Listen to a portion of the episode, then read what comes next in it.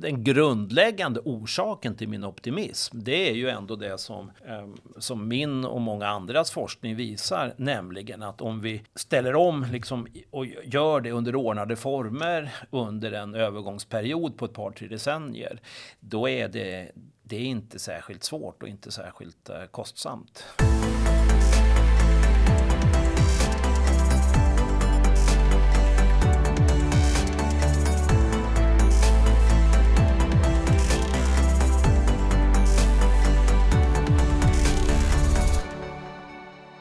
John Hassler är professor i nationalekonomi med fokus på klimatekonomi vid Institutet för internationell ekonomi vid Stockholms universitet.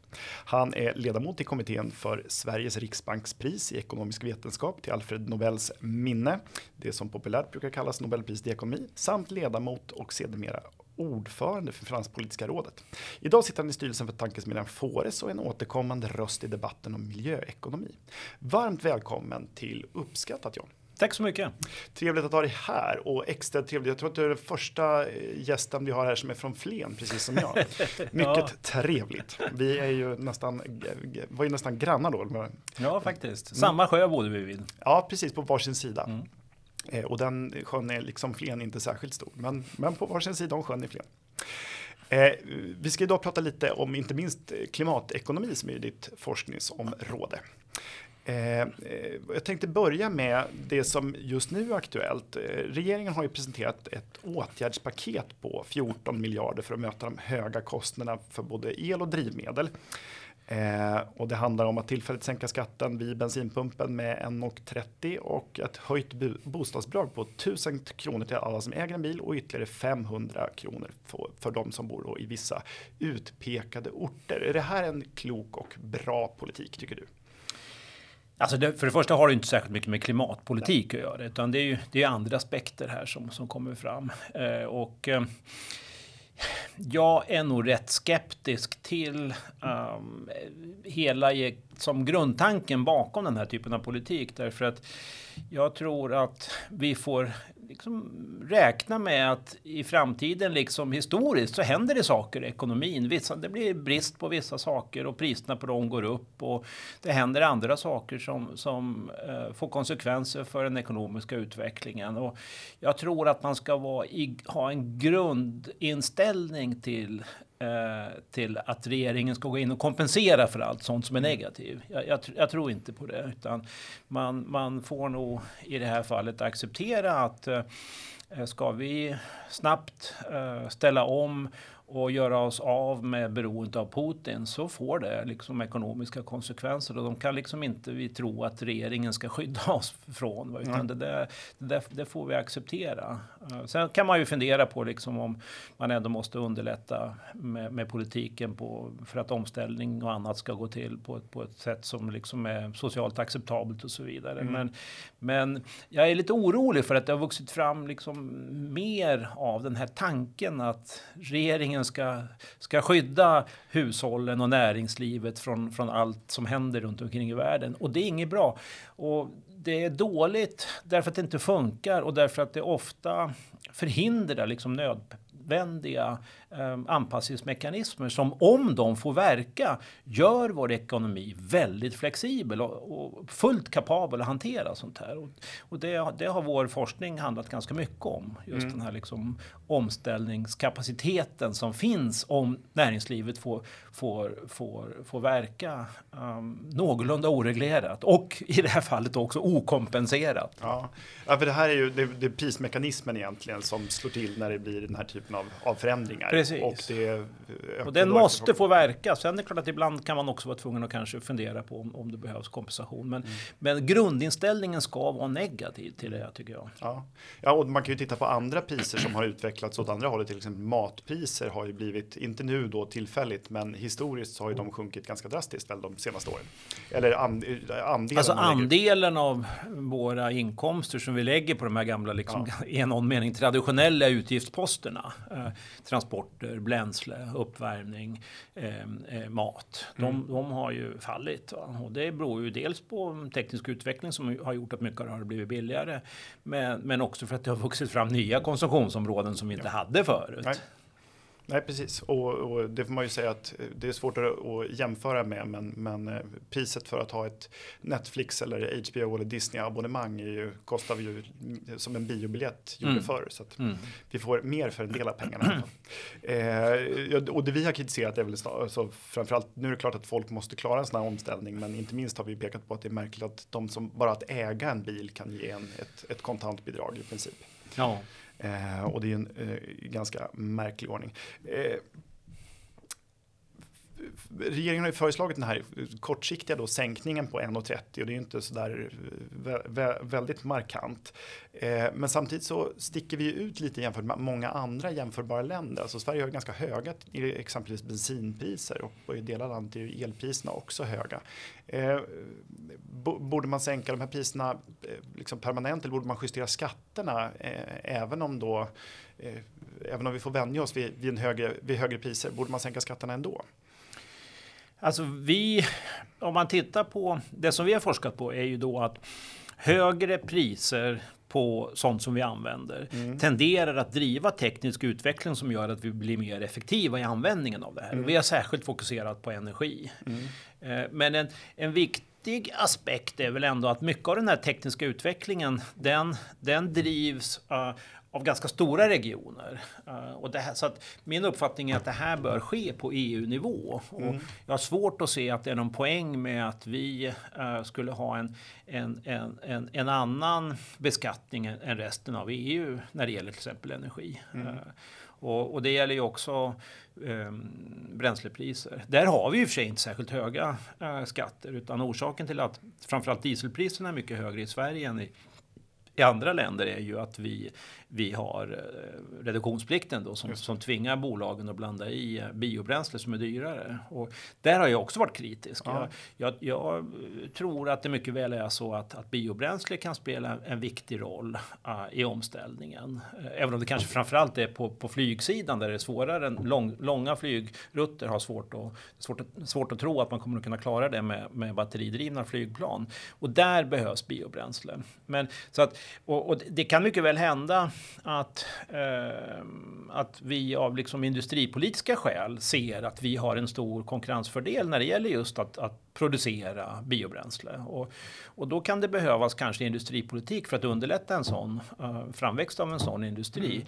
Men, men, att gör, men att då säga att det här ska vi då göra genom att tvinga fram att den här biobränslet ska användas i Sverige till då höga kostnader för bilister och för åkare och andra som är beroende av, och bönder för den delen också. Det är ingen bra idé. Uh, utan det här, uh, det, det hjälper inte den tekniska utvecklingen det är inget bra sätt att, liksom fram, eh, att stödja framväxten av en biobränsleindustri och samtidigt göra att, att många människor och företag blir förbannade för de ser att, eh, att det, det är större pålagor här än i omvärlden. Mm. Så det är inget bra. Mm.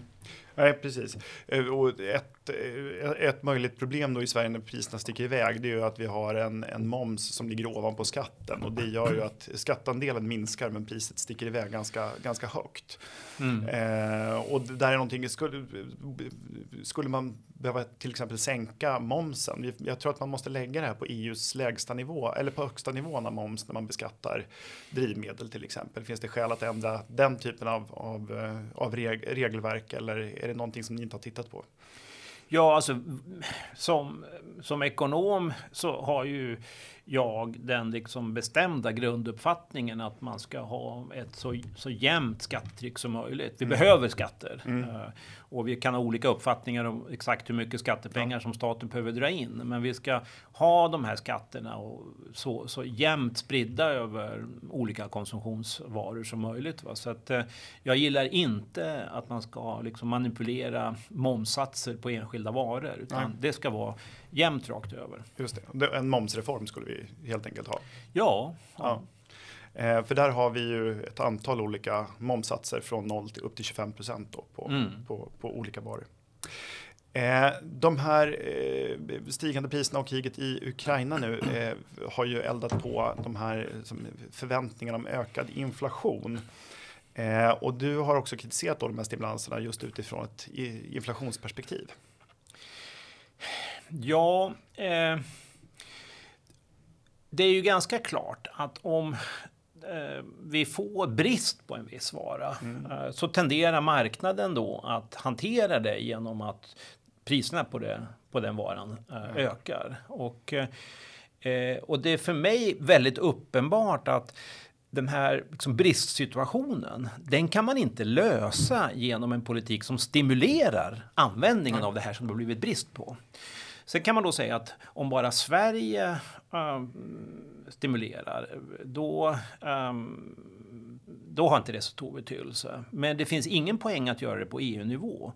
Uh, och gör man det Eh, så eh, genom att till exempel sänka beskattningen i syfte då att försöka hantera den här situationen, då kommer det att slå, slå tillbaks bara. Mm. Jag är inte säker på att inflationen kommer att bli väldigt mycket högre, men, men det kommer inte att hjälpa den här bristsituationen. Och framförallt så innebär det då att den här marknadsmekanismen då som gynnar då de som har förutsättningarna för att minska sin, sin, uh, sin uh, användning av det här som vi har brist på den liksom stimulanseffekten eller den incitamentseffekten försvinner ju och, och då blir det mycket svårare. Va? Så det är ungefär som att liksom använda ransoneringsmetoder och att staten ska bestämma hur man ska använda saker och ting. Det, det funkar inte. Mm. Uh, Ehm, sen kan man liksom allmänt sen diskutera, som vi gjorde alldeles nyss, då, vilken, vad som är en lämplig beskattning av, av bränsle. Och, Eh, Eh, och, och, eh, men, men, att liksom försöka korrigera för bristsituationer som uppstår genom att ändra skattesatserna, det kommer inte att fungera. Nej, Nej och det har ju varit mycket, eh, det som regeringen har gjort har ju varit i stor utsträckning just den här typen av kortsiktiga lösningar och tillfälliga bidrag. Och på elområdet till exempel så har det ju varit ett, ett bidrag till hushåll som har berott på hur stor konsumtionen är. Och det borde ju vara, det, det straffar ju den som har gjort, till exempel satt in isolerande fönster eller bytt till liksom bergvärme och solpaneler. Då straffas man ju snarare om man har gjort det eftersom ens elkonsumtion minskar då. Man ja, jo, man behöver verkligen tänka liksom på, för att ibland så är det klart att man kan ha, staten har ju eh, också en viss liksom roll att fungera som försäkringsgivare. Mm. Och, och, det behövs för att samhället ska fungera och för att folk inte ska liksom, tappa förtroende för, för samhället i stort. Så, så, behöver man ibland göra sådana saker. Men det är viktigt att tänka på att liksom inte då med de försäkringsmekanismerna förstöra de här incitamenten som behövs för att liksom, man ska kunna hantera uh, en situation som har uppstått, till exempel en bristsituation. Mm. Nu just när det gäller elpriserna så skulle jag säga att där är den utmaning som vi står inför det är kanske inte i första hand att priserna genomsnittligt kommer att vara höga och att det i största allmänhet kommer att vara brist på energi. Det tror jag inte. Uh, oavsett vad man tycker om vindkraft så är det ju klart att bygger man ut vindkraften så kommer vi att få under stora delar av året tillgång till, till billig, uh, billig energi. Uh, problemet med vindkraften är ju att den inte fungerar i alla tidpunkter. Att ibland när det, och, och ibland också när det är väldigt hög efterfrågan så levererar inte inte vindkraften. Och, eh, och det vi behöver tänka mycket mer på då i Sverige, om vi nu bestämmer oss för att ha en stor andel vindkraft, vilket ju det verkar som att vi, de finns en majoritet för, det är att bli mycket mer flexibel i användningen. Så att, att stimulera hushåll och företag, att, att se till åtminstone att de här prissignalerna slår igenom så att de som då är blir mer flexibla i sin användning. Att de, eh, premieras, de, de premieras då. Det, det är viktigt. Eh, så, att, ehm, så att den här stimulansen som då eller den här kompensationen som gjordes i förhållande till den totala konsumtionen under vintern. Den, åtminstone så var en fördel att den, den missgynnade inte de som var flexibla i sin användning. Nej, nej, nej det är sant. Eh, hur ser du då på, man har ju pratat mycket om de här storskaliga eh, vad heter det, grönt stålprojekten, eh, H2 Steel och, och Hybrid i Norrland som kommer att lägga beslag på en rätt stor andel av Sveriges energiproduktion som den ser ut idag. Eh, tror du att det är en bra idé att, att eh, göra grönt stål på det sättet? Alltså det ska ju inte vare sig en politiker eller en professor som sitter på en, på en, i, en, i en dammig eh, korridor på Stockholms universitet uttala sig om. Utan eh, vi ska, jag som forskare, men också politiken, ska ju handla om liksom att ge bra och tydliga och klara förutsättningar. Sen, sen ska det här, måste det här bedömas på sina kommersiella villkor. Mm. Givet vad vi vad man tror att man kan leverera för el och vad som är rimligt att tänka sig med överföringskapacitet och så vidare. Då måste de privata investerarna här bedöma, kommer vi att kunna tjäna pengar på det här? Mm. Och, eh, och, det kan inte jag avgöra, men det, mycket verkar väl liksom tala för att ja, de här tror att de kan tjäna pengar på det. Men därför så ska man heller inte, tycker jag, gå in med, liksom med, stor, med, med massa offentliga pengar i det här. Nej. Och det har man ju inte heller gjort. Utan ja, en, statliga företag i rätt stor utsträckning. I alla fall. Statliga företag, så det kan man ju diskutera då. Men, men det är mera liksom en ägandefråga. Ska staten äga sådana här stora företag? Jag, jag, som jag uppfattar det så har ju så så, just, ja, så är ägardirektiven inte någonting så mycket annat än att de ska jobba på någorlunda kommersiella villkor. Mm. Eh, hur är du, förutom inblandningen som vi nämnde tidigare så har ju du tidigare eh, argumenterat, du har argumenterat mot inblandningen eh, av biodrivmedel men också för en global koldioxidskatt som en liksom, kostnadseffektiv, ganska billig lösning på, på de klimatproblem vi står inför. Kan du förklara? Du har skrivit om detta i, i debatten. Eh, ja, för det första, om du tar den första grejen med, med inblandning så jag är ju inte emot inblandning. Nej. Men jag tycker inte att vi ska ha andra regler här än i resten av Europa. Nej. Och det finns ju då inblandningskrav på en lite lägre nivå i resten av Europa. Och det tycker jag, det har jag ingenting emot. Det, det, är rimligt. Och där, den nivån ska vi följa med och vi kan argumentera för att man ska öka den också. Men, men det är en liten annan sak. Men då ska alla göra samtidigt? Ja. Mm. Eh, sen när det gäller en global koldioxidskatt så är det, är ju, det är ju att tänka sig att man liksom ska ha någon sorts central bestämning av en specifik nivå på koldioxidskatten och sen ha någon sorts eh, central uppbördsenhet. Det är ju förstås fullkomligt orealistiskt och heller inte alls. Eh, även om man kan konstruera ekonomiska modeller där det skulle vara det optimala så är, så är det inte nödvändigt. Utan, men vad vår forskning visar tydligt, det är att eh, vi kommer inte att kunna fasa ut eh, fossilsamhället under sig 30 år ehm, på, under, eh, med rimliga kostnader om det inte blir kostsamt att eh, släppa ut koldioxid. Så det måste kosta. Eh, eh, det behöver inte vara jättedyrt. Tvärtom så visar vår forskning att ändå även en ganska liksom, måttlig prissättning gör att en väldigt stor del av den globala eh, fossilbränsleanvändningen, framförallt kol, mm. blir olönsam. Eh, och det syns väldigt tydligt i eh, i Europa där när priserna på utsläppsrätter började gå upp så blev det olönsamt att använda kolgenererad elkraft. Och det där skedde på en nivå som motsvarade kanske 75 öre per liter bensin. Men mm. en så pass låg beskattning, den slår ut kolkraften.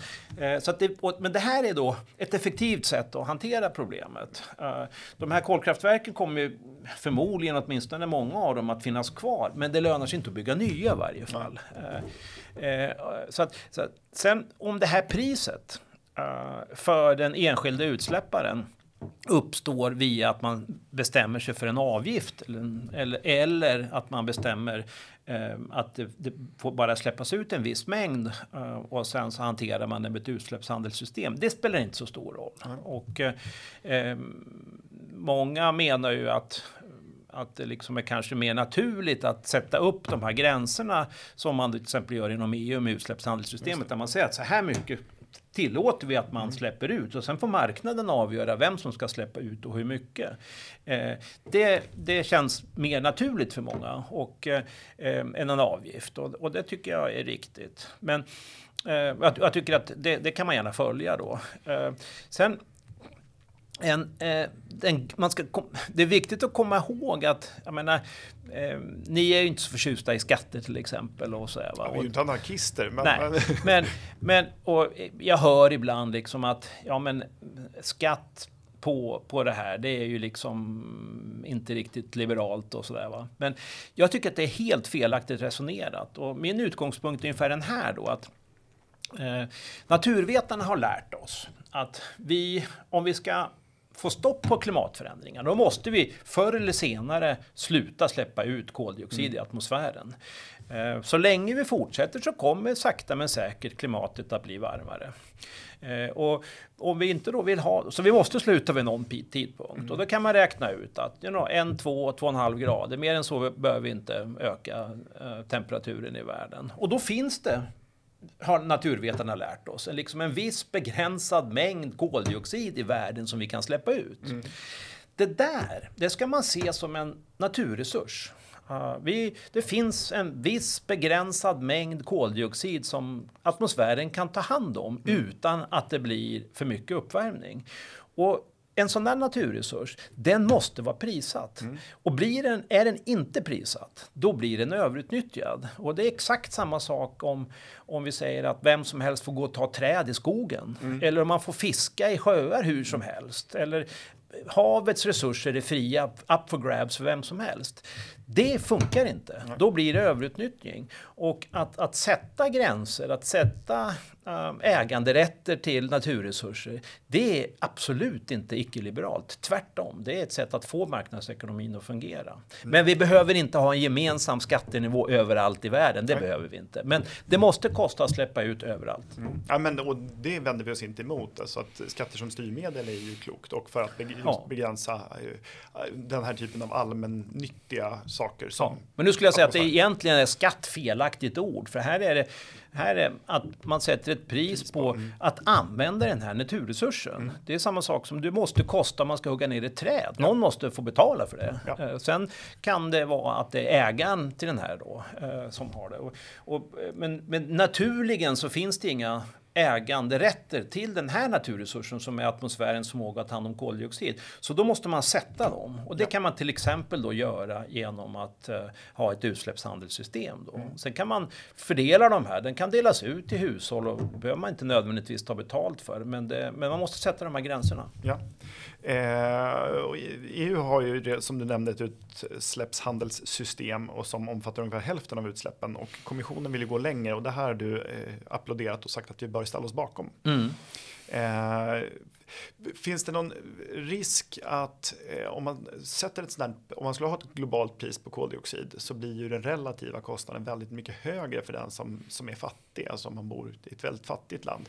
Eh, finns det skevheter och problem med det? Alltså för oss så skulle ju ett, eh, ett ökat literpris på bensin, i dagsläget så är bensinpriset högt, men, men på 75 eh, öre är ju inte skulle de flesta klara av att bära. Men bor man i, är man väldigt fattig så kan det vara svårt. Finns mm. det den typen av problem? Finns det risk att ja. det bromsar u-länder? Ja, det är ju tveklöst så. Mm. Alltså, skulle världen vara mer jämlik eh, och, och skulle ett antal länder har kommit lika långt när det gäller teknisk utveckling som vi har gjort. Mm. Eh, då hade det varit lättare att lösa mm. det här. Så, mm. så visst är det så, det är tveklöst så. Men det ska man också komma ihåg att det jag sa tidigare, nämligen att det är liksom det här första steget, att ta åtminstone, eh, införa åtminstone något pris. Mm. Ja, det behöver inte vara jättehögt. Det är det viktigaste. Ja. Utan det går det inte. Ja. Vi har räknat på Eh, till exempel konsekvensen av att Kina inte gör någonting alls. Och då måste resten av världen ha 20 gånger så höga priser på utsläpp. Så det mm. går liksom inte. Men, men de behöv, det finns ingen anledning att insistera på att det ska vara samma pris överallt. Men det måste finnas ett pris. Uh, och, uh, och, och, och det, det, behöver inte vara jättehögt. Och, och där är ju där är ju eh, liksom de kalkyler, vi har ganska stiliserade, liksom ganska enkla ekonomiska modeller som analyserar det. Men IMF har, har, har mycket mer avancerade och trovärdiga och detaljerade beräkningar. Alltså internationella valutafonden. Mm. Och de visar ju tydligt att om man låter liksom marknadskrafterna få verka eh, så kan vi under en, över en 30-årsperiod göra världen i princip koldioxidneutral utan att det behöver gå ut över vare sig eh, tillväxt eller fördelningsfrågor. Mm. Men, men det är klart att det underlättar ju om vi i väst hjälper till med tekniköverföring och så vidare. Och det är ju, vilket ju till exempel gör det lättare också för de här fattigare länderna att, att acceptera mm. att, ett, ett, pris på, uh, på utsläpp, om det finns bra alternativ. Mm. Ja, det få länder skulle ju välja att följa Sveriges, eh, Sveriges exempel om det leder till fattigdom. Men vi har ju hittills lyckats kombinera tillväxt med minskade utsläpp. Vi släpper ut mindre idag än för 30 år sedan. Mm. Och det, det, det, gäller ju stora delar av västvärlden. Ja. Vi, vår forskning visar att, att vi har tittat på energieffektiviteten i den amerikanska ekonomin och eh, den um, mätt ungefär liksom som hur effektiva är vi i vår användning av, av energi. Uh, Eh, det ligger ganska nära ungefär att tänka sig hur mycket BNP får vi per kilowattimme. Mm, mm. Eh, och då visar det sig att eh, fram till, under hela efterkrigstiden fram till mitten på 70-talet, då i USA så var det, fanns det ingen teknisk utveckling där alls. man, det gick, liksom man använde lika mycket, konstant, som det, energianvändningen växte helt parallellt då med, med, med BNP. Mm. Vilket då ju inte är fallet för andra produktionsfaktorer, för arbetskraftanvändningen. Nej. Den växte ju inte. Man jobbar ju inte mer, utan man jobbar effektivare. Exakt. Och, där, och då har vi visat att det där kan ske också med en användningen av energi. Vi behöver inte använda mer energi, vi kan använda energi effektivare. Mm. Men det, då behöver det liksom bli lönsamt för företagen att vara mer effektiva i sin energianvändning och det i sin tur förutsätter då högre priser. Mm. Och då ser vi väldigt tydligt att 1970, 1973 eh, när oljeprischockerna kom, då bröts trenden. Då började den här trenden i energieffektivitet i amerikansk ekonomi att från att varit helt eh, horisontell plötsligt börja växa. Mm. Och har sen dess då eh, gjort att man är ungefär tre gånger så energieffektiv. Och, vilket i sin tur har betytt att, att energianvändningen per anställd i USA har fallit trendmässigt ända sedan dess. Mm. Eh, så att, så att eh, eh det, vi, vi, det finns absolut förutsättningar att eh, bli mer energieffektiv och det finns tveklöst förutsättningar att bli fossilfria och, och koldioxidneutrala i världens ekonomi. Om det får ta lite tid på sig. Vi kan inte göra det här på fem år, vi kan inte göra det på tio år heller. Men vi kan göra det på 30 år. Mm. Uh, men då måste man liksom använda marknadskrafterna, annars kommer det inte funka. Finns det några andra, eh, prissättning är då en viktig mekanism, finns det andra saker som, som stater bör göra? Bör man satsa på eh, mer satsningar på innovation och teknik? Bör man investera i eh, mer kärnkraft eller vindkraft eller så? Eller bör man överlåta det åt marknaden och eh, låta priset styra? Alltså det som är speciellt med den här omställningen, eh, alltså som vi nu hoppas på, nämligen omställning till, till ett fossilfritt samhälle. Det som är speciellt med den omställningen, det är inte att den är radikalt stor eller omvälvande på ett sätt som andra strukturomvandlingar. Det, det är det inte. Eh, eh, tvärtom är ju liksom övergången till industrisamhället och till tjänstesamhället och nu digitaliseringen. Det är mycket mer radikala omställningar av samhället. Men det som är en stor skillnad det är att utfasningar av det fossila samhället, det kräver de här reglerna, alltså typ ett utsläppshandelssystem eller pris på utsläpp. Annars så kommer inte det här samhället att fasas ut. Så det måste, det måste finnas på plats, annars så mm. kommer det inte att ske. Eh, eh, det analoga samhället, det fasas ut utan regler. Ja, det behövs inget. Det, kommer, det, sker, och det sker oavsett om folk tycker det är rättvist eller inte och så vidare. Men för det här, så det som är speciellt är att den här utfasningen kräver de här liksom reglerna. Nämligen, och de ska ske då, det ska ske i ordnade former via ett utsläppshandelssystem till exempel då, som trycker ner användningen långsamt men säkert över tiden. Um, eh, och, men det sagt, så, så, så därför är det, de här sakerna är helt nödvändiga. Det är nödvändigt att sätta de här gränserna och ha de här priserna. Sen, i, har man gjort det, då kan man tänka mer som vanlig strukturomvandling. Alltså att, att eh, alla strukturomvandlingar behöver ju, um, liksom, måste, för att de ska funka så måste samhället fungera. Och, och för det krävs politik. Ja. Så att, jag menar, um, om, om, om, Sverige ska bli ett digitalt samhälle så måste utbildningssystemet fungera, tillståndsprocesser måste fungera. Det gäller också för klimatfrågan ja. förstås. Uh, ska, ska, om det nu visar sig att det är kommersiellt uh, vettigt att med, med hybrid och så vidare, ja då måste det finnas bostäder för de ska jobba med ja. det här. Så att samhället måste ju fungera och för det krävs politik. Men, men det är inte någon speciell liksom, klimatpolitik. Och, utan det är som vanligt, alltså ja. i strukturomvandlingar måste samhället fungera och folk måste tycka att det här är rimligt och företag måste kunna tjäna pengar och så vidare. Mm. Eh, så, att, så att det är klart att det behövs en massa andra politik. Men, men, men, men, men det som är det speciella är att det, utan de här gränserna, då kommer det inte att funka. Då kommer, ingen, nej, precis, då kommer ingenting förändras. Nej. nej. Eh, det är intressant. Energifrågorna har ju satts på sin spets nu med Rysslands anfallskrig i, i Ukraina. Så det finns ju geopolitiska aspekter eh, av att minska inte minst då gasberoendet i Europa. Eh, hur, hur, hur sitter Europa till där? Är det realistiskt att tro att, att vi ska kunna eh, minska oljeberoendet? EU-kommissionen har föreslagit att unionen på ett år ska minska beroendet av, av eh, liksom rysk fossil Eh, eh, energi med två tredjedelar. Är det, är det här realistiskt att tro att det finns, går det att göra? Är det realistiskt att tro att det går att det funkar? Ja, nu kommer du in på mycket mer kortsiktiga frågor ja. och där är det ju för det första betydligt svårare. Ja. Alltså att, att, lösa de här transitionssakerna, att bli, bli kvitt rysk olja eller bli kvitt fossil, fossil bränsleanvändning överhuvudtaget. Får ekonomin liksom rätt spelregler och får lite tid på sig, då är det inga problem. Men vår forskning visar också att på kort sikt är det här inte lätt. Nej. Eh, på kort sikt är det svårt. Eh, vi kan inte på kort sikt eh, minska vårt energiberoende. Eh, utan eh, ska vi liksom så snabbt som du nu pratar om i din fråga bli av med eh, framförallt då den importen av gas som, som är svår att ersätta med, med annat för man har inte pipelines till mm. andra länder.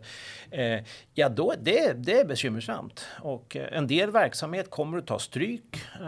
Vi kanske måste minska användningen, sänka temperaturen i bostäderna i mm. Tyskland där hälften har gasuppvärmning. Så att på kort sikt är det bekymmersamt bekymmersamt. Och, eh, klarar man det här eller inte på ett år? Ja, det är klart man klarar, men hur stora blir kostnaderna? Ja. ja, det är svårt att säga. Mm. Det finns kalkyler som säger att, att, att BNP i Tyskland kan falla med kanske 2-3 procent eh, om det här sker. Det det kan vara värre också, men det är, det, det, det är svåra saker. Ja. Då, vi, och, och vi det är vet mycket inte, på en så stor ekonomi. Det är mycket på en så stor ekonomi. Men samtidigt så har vi också sett under, under pandemin att eh, att ekonomin är ändå väldigt mycket mer flexibel än vad vi trodde. Mm. Jag menar, det har ju skett, vi har ju kunnat producera på, på nya sätt och folk sitter hemma. Och det, det, så vi har tidigare underskattat kanske den kortsiktiga flexibiliteten. Uh, och, så det är möjligt att, att det kanske inte behöver bli så uh, illa. Som, som, uh, men, men att tro att det här löser sig enkelt på kort sikt, det, det är inte rimligt. Nej. Du låter ju överlag, tycker jag, väldigt optimistisk. Klimatfrågan präglas ju i stor utsträckning av, av domedagsprofetior och det pratas om klimatångest och folk i behov av klimatterapi. Och, eh, alldeles nyligen så såg jag en sån här Extinction Rebellion-aktion där folk limmade fast sig själv i gatan. Eh, finns det anledning att se ljust på framtiden tycker du? Absolut. Mm. Eh, och det är ju för att det händer mycket. Mm. Och, och, och, den grundläggande orsaken till min optimism, det är ju ändå det som, eh, som min min och många andras forskning visar, nämligen att om vi ställer om liksom, och gör det under ordnade former under en övergångsperiod på ett par, tre decennier, då är det det är inte särskilt svårt och inte särskilt eh, kostsamt. Och, och, vi, vi har fokuserat på, på det därför att vi, naturvetarna har ju inte bara sagt att det är människan som är, som är ansvarig för, för klimatförändringarna. De har också sagt att det är väldigt stor osäkerhet. Vi vet mm. inte riktigt hur, hur mycket uppvärmning vi får givet en viss, uh, viss mängd utsläpp. Och, och, och på samma sätt så så vet vi inte hur svårt det kommer att bli att anpassa sig till ett förändrat klimat. Och det betyder att det kan ju visa sig att uh, det kanske om, om, om 50 år så visar det sig att äh, det var inte så farligt. Vi, det, vi hade kanske inte behövt göra den här omställningen på 30 år. Vi hade kunnat vänta till slutet på det här århundradet istället. Mm. Det kan visa sig. Eh, men men, men det kan också visa sig motsatsen. Ja, va? Ja. Och att, att ja, om inte domedagsprofeterna åtminstone så, så visar det sig att det blev ganska mycket klimatförändringar och det var svårare än vad vi trodde att anpassa sig mm. till det. Och därför har vi äh, fokuserat på liksom att titta på vad är konsekvenserna av olika typer av politikfel. Då? Att vad händer om det visar sig att ja, men vi hade kanske inte behövt? Hur mycket kommer vi ångra oss då efteråt? Ja. Och hur mycket kommer vi att ångra oss i termer liksom av förlorade pengar om, om vi istället då vänt, låter, väntar och ser och ja. vad som händer? Och då visar ju vår forskning att att, att det här, om, om det nu visar sig att ja, men vi hade kanske kunnat ta det lite lugnare, 30 år som du EU-kommissionen föreslår till 2050, det, vi hade kunnat köra till 75 eller någonting mm. sånt där. Då visar det sig att det vi har förlorat då är väldigt lite. Det, det, är inte någon stor kostnad att göra den här omställningen under de här, på de här sätten som jag sa. Alltså ordnade former, men på lite på, på, på sikt. Va? Det, om det visar sig efter vara onödigt så har vi inte förlorat särskilt Nej. mycket. Däremot tvärtom då. Om vi väntar och ser och sen visar det att vi måste göra det här mycket snabbare uh, och vi kanske ändå får stora skador på ekonomin och på välfärden. Då kommer vi ångra oss mycket. Ja. Så, och det här resonemanget hoppas jag liksom ändå ska göra att folk inser att ja, det här är en bra försäkring. Vi, mm. vi, vi, vi, eh, och, och, och, jag tror det, det är därför jag är optimistisk. Hade det varit så att de här, många domedagsprofeter säger ju inte bara att det håller på att gå åt helvete med klimatet, utan de säger också att vi måste göra enorma omställningar ja. av vårt samhälle, enorma upp, eh, upp eh, ja, väldigt stora liksom eh, uppoffringar för, för hos eh, hushåll och företag. Och, och, och då, om, om det är sant, om det vore sant, då skulle det ju vara väldigt bekymmersamt om det, liksom, om det kanske visar sig att det där var helt i onödan. Mm. Och, och de kostnaderna går ju, det är ju inte bara så att vi kommer att eh, köpa mindre handväskor och resa utomlands lite mer sällan. Vi kommer att få en sämre vård eller så. Ska ja. om, om vi tvingar, min, tvingas minska vår ekonomi ja. så kommer det få rent mänskliga kostnader som går att mäta i liv. Ja, och framförallt i, liksom i, i, säg Indien. Om man nu säger att ni, ni, får inte växa. Nej. Ni får inte ha någon tillväxt. Nej. Det är ju helt katastrofalt. Ja. Och sen om det visar sig efteråt att det var onödigt. Ja. Det är ju en, det är ju liksom, då vet man inte vad som skulle hända. Så, att, så att, men, så att, men det faktum att de som påstår detta har fel, menar jag. Vi kan ställa om utan att det behöver bli särskilt dyrt. Det är det som gör mig optimistisk. Men det är inte ett lika radikalt. Det, är, det är svårare att få rubriker för det budskapet. Men jag tycker att du lyckas bra med det i och för sig. Men, men, men det, är, det, är ofta rubriker om motsatsen. Alltså, ja, jag menar, det finns jag, jag fick för några år sedan så, fick jag, så ringde de upp mig från Ekot och frågade vad jag tyckte om en forskningsrapport från KTH som då hade sagt att Sverige 2050 för att klara klimatmålen eh, måste ställa om genom att alla svenskar ska bo i små byar med några tusen invånare som ja. ska vara jämnt spridda över landet. och, eh, och de här eh, skulle i stort sett vara självförsörjande om man skulle bo med där man delar på duschar och toaletter mm. och alla transporter skulle av någon anledning ske med trehjulingar. Mm.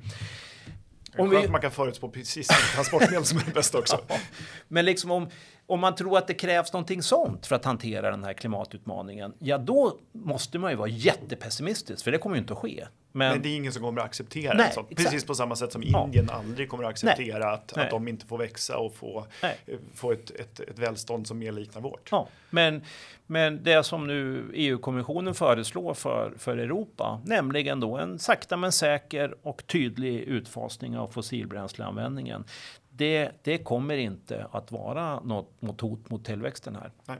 Nej, och inte, nej, precis, inte mot vår tillväxt och inte mot vår liksom, generella välfärd. Det här nej. kommer att gå bra. Det var, var glädjande, vad glad jag blir.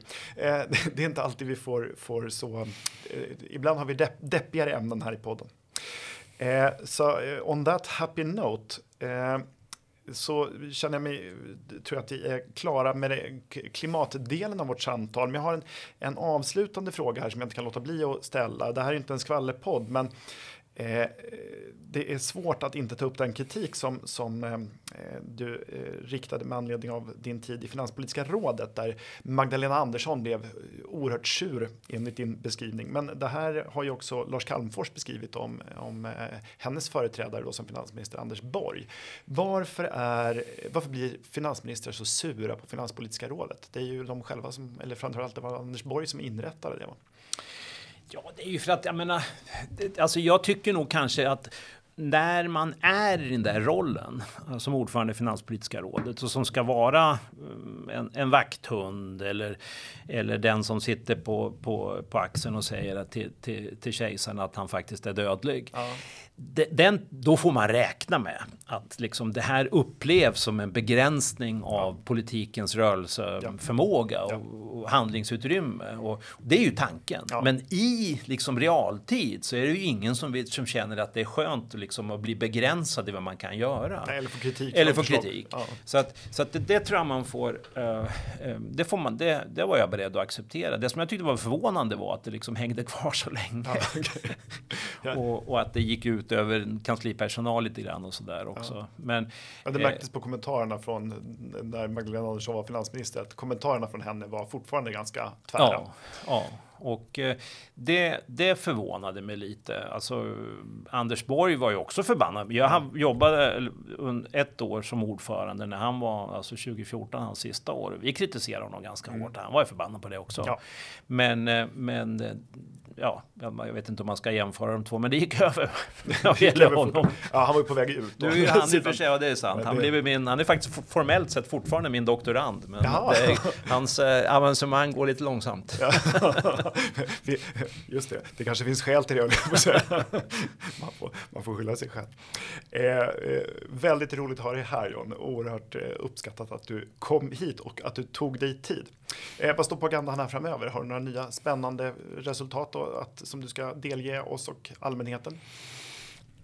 Ja, vår forskning om klimatfrågorna fortsätter. Ja. och, och det som vi mycket liksom handlar, vår forskning handlar väldigt mycket om nu är just det här liksom att hitta, försöka hitta en, en rimligt robust politik som, Mm. som fungerar som en försäkringspremie. Liksom att hitta den optimala skatten och sånt där, det tror vi inte så mycket på, utan det är det här robusta. Ehm, sen har vi ju under, under, under coronakrisen här har vi insett att mycket av liksom det sätt som vi tänker på samspelet mellan klimat och ekonomi det funkade också när det gällde samspelet mellan pandemi och ekonomi. Ja. Så vi byggde modeller som då kan användas för att analysera liksom det samspelet. Eh, Och de hade en hel del gemensamt. Men något som skilde dem förstås var ju att pandemin, det, det, det måste man liksom, det enormt snabba förlopp medan klimatförändringarna är väldigt långsamma. Men annars var det en hel del gemensamt. Intressant. Och nu ska vi ha faktiskt ett eh, Nobelsymposium här om några veckor som jag just nu håller på att jobba mycket med.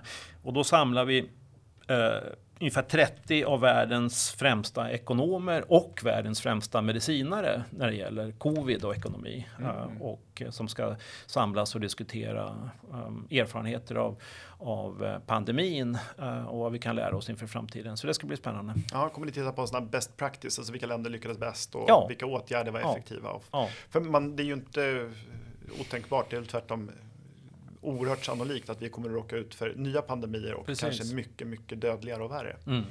Eh, och då är det bra att ha en, en, eh, en katalog på vilka Mm. åtgärder som är effektiva. Mm. Ja, in, mycket intressant. Det ska vi följa, liksom ditt arbete med eh, klimatekonomi. Tack så mycket Jan. Tack! Uppskattat, det är en podcast från Skattebetalarnas förening. Vi arbetar för låga och rättvisa skatter, rättssäkerhet för skattskyldiga och minskat slöseri med skattepengar. Vi bildar opinion och folkbildar i skattefrågan och vi lever som vi lär. Vi tar bara emot frivilliga bidrag. Uppskattar du podden och vill medverka till att Sverige blir ett land med minskat slöseri och rimligare skatter så stödjer du oss enklast genom att bli medlem. Läs mer och bli medlem på www.skattebetalarna.se bli medlem. Tipsa också gärna andra om uppskattat och betygsätt oss gärna i din poddlyssningstjänst. Till nästa vecka, ha det så bra.